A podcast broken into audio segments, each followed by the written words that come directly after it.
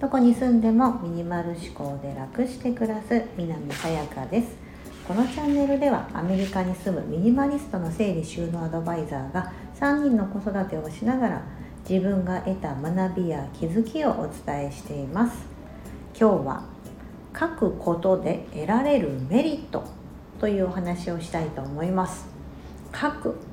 えーと、思い描いていただくのは、まあ、手帳に書くとかスケジューラーに書くとかカレンダーにまあ直書きするでもいいですし何かノートとかに、まあ、日記帳でもいいと思うんですけどそのまあ気持ちを書くとかそういったことをイメージしていただくと、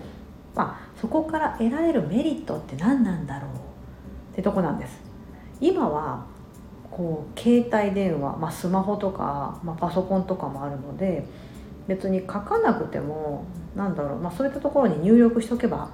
ねいいんじゃないかっていうのもあると思うんですけどこうアナログなね感じですけど書くっていうのはもう今まさにねなんか鉛筆持って書くことがすでにアナログな時代になってるという あれですけどなんかあえてあえてというかうんとやっぱなんだかんだ言って携帯に打ち込むとかパソコンに打ち込むよりも自分の手であの紙に書く、うん、別に紙じゃなくてもいいんですけどね自分の手でその書くあのこの書いているっていうところは非常に記憶に残りやすいなと思いますしあのメリットなので今日3つメリットをお伝えしようと思うんですけどそこにすごくすごくつながると思っています。うん、あのデバイス派の方もいらっしゃると思うんですね。何かあったらこう携帯に打ち込むとかそういった方もあると思うんですけど私もなんかすぐあの例えば買い出しリストとかは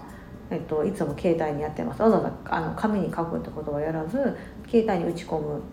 てことをしてるんですね。なぜならコピペできたりするのであの前のやつをそのまま残しといたらまたそれを使えるっていうね便利じゃないですか。なのであのそういった単発瞬発的なあのいることで終わったらすぐシャッと別にもうそれを消せるようなものに関しては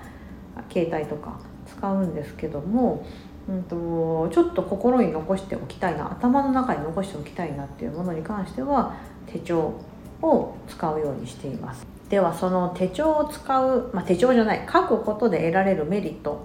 を3つなんですけど1つ目が頭の整理。もうこれは絶対1つ目に来るかなと思ってます。頭の整理。2つ目が無駄なエネルギーを使わない。ん？だと思うんですけど無駄なエネルギーを使わない。3つ目が気持ちの整理です。で1つ目の頭の整理からお話しすると,、えーと、頭の中がぐちゃぐちゃになるのって整理されてないからなんですよ。あのこれ整理収納アドバイザーの観点からいくとですね頭の中も家の中と一緒でどこに何何をメモリーしておくのか覚えておくのかってことをしないと結構いろんなこう情報がこの小さな小さな頭の中に詰まってるのであのまとまらずごちゃごちゃしがち。家もそうじゃないですか。どこに何を置くか決まってなかったらあの大変ですよね。家の中散らかってしまいますしえどこに置いたっけ？何だったっけ？って忘れてしまう。そう。だから散らかってる状態っていうのは非常にですねと2番につながるんですけど無駄なエネルギー使っちゃうんですよ。うん。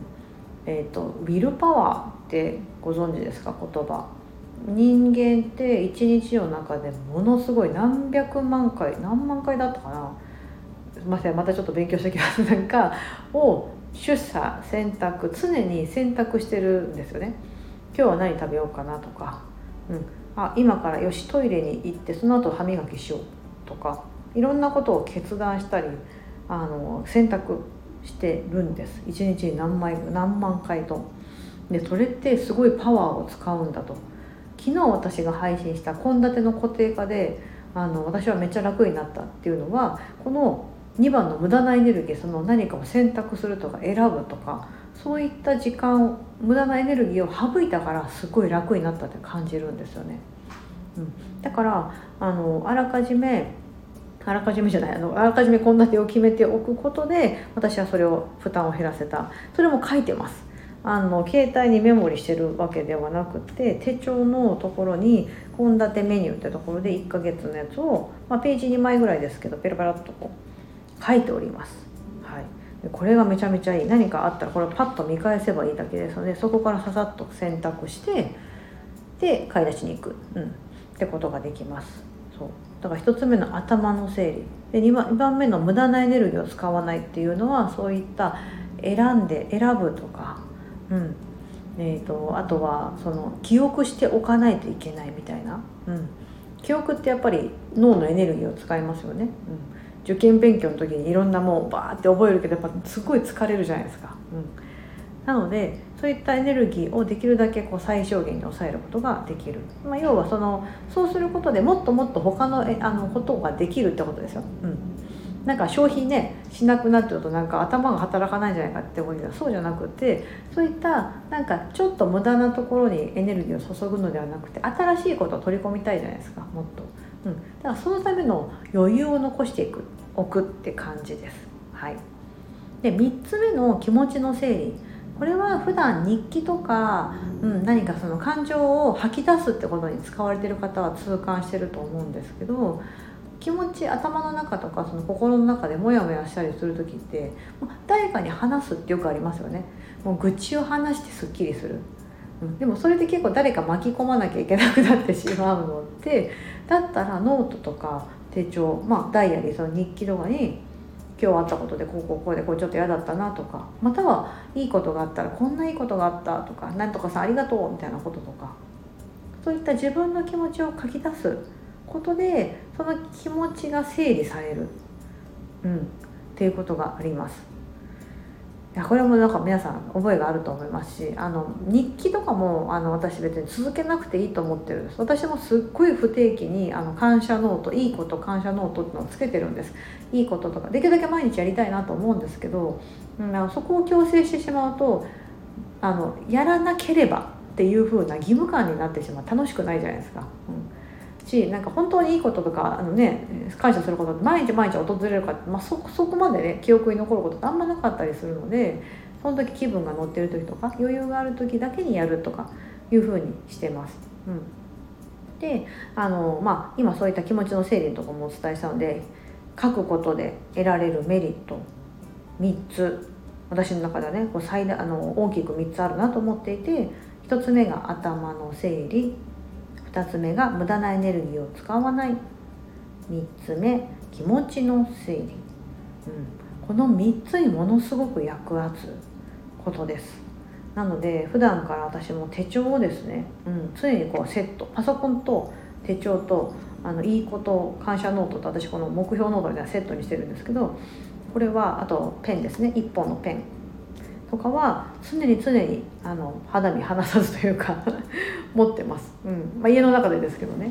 うん、で外に行く時はパソコン持たずにその手帳とかだけ持っていくみたいな感じでその時あの思ったことをパパッと書いたりとかメモしたりとか、うん、って時に使えるようにしてますしあと付箋かな。あんまりたくさんそういったあの何かデコレーションするとかってことって手帳にしないんですけどもうペンも1本しか使わないんですけど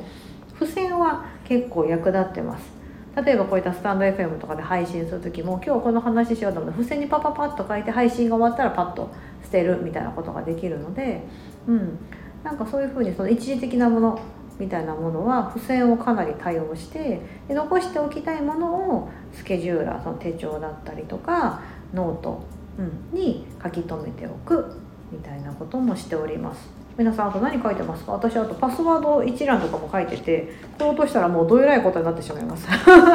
私の個人情報ダダ漏れみたいな。あとなんだろう？この間お伝えしましたがあの私はこう月の周期とかも書いてますね、まあ、女性なんでその生理の周期を書いてたりとか子供たちの予定。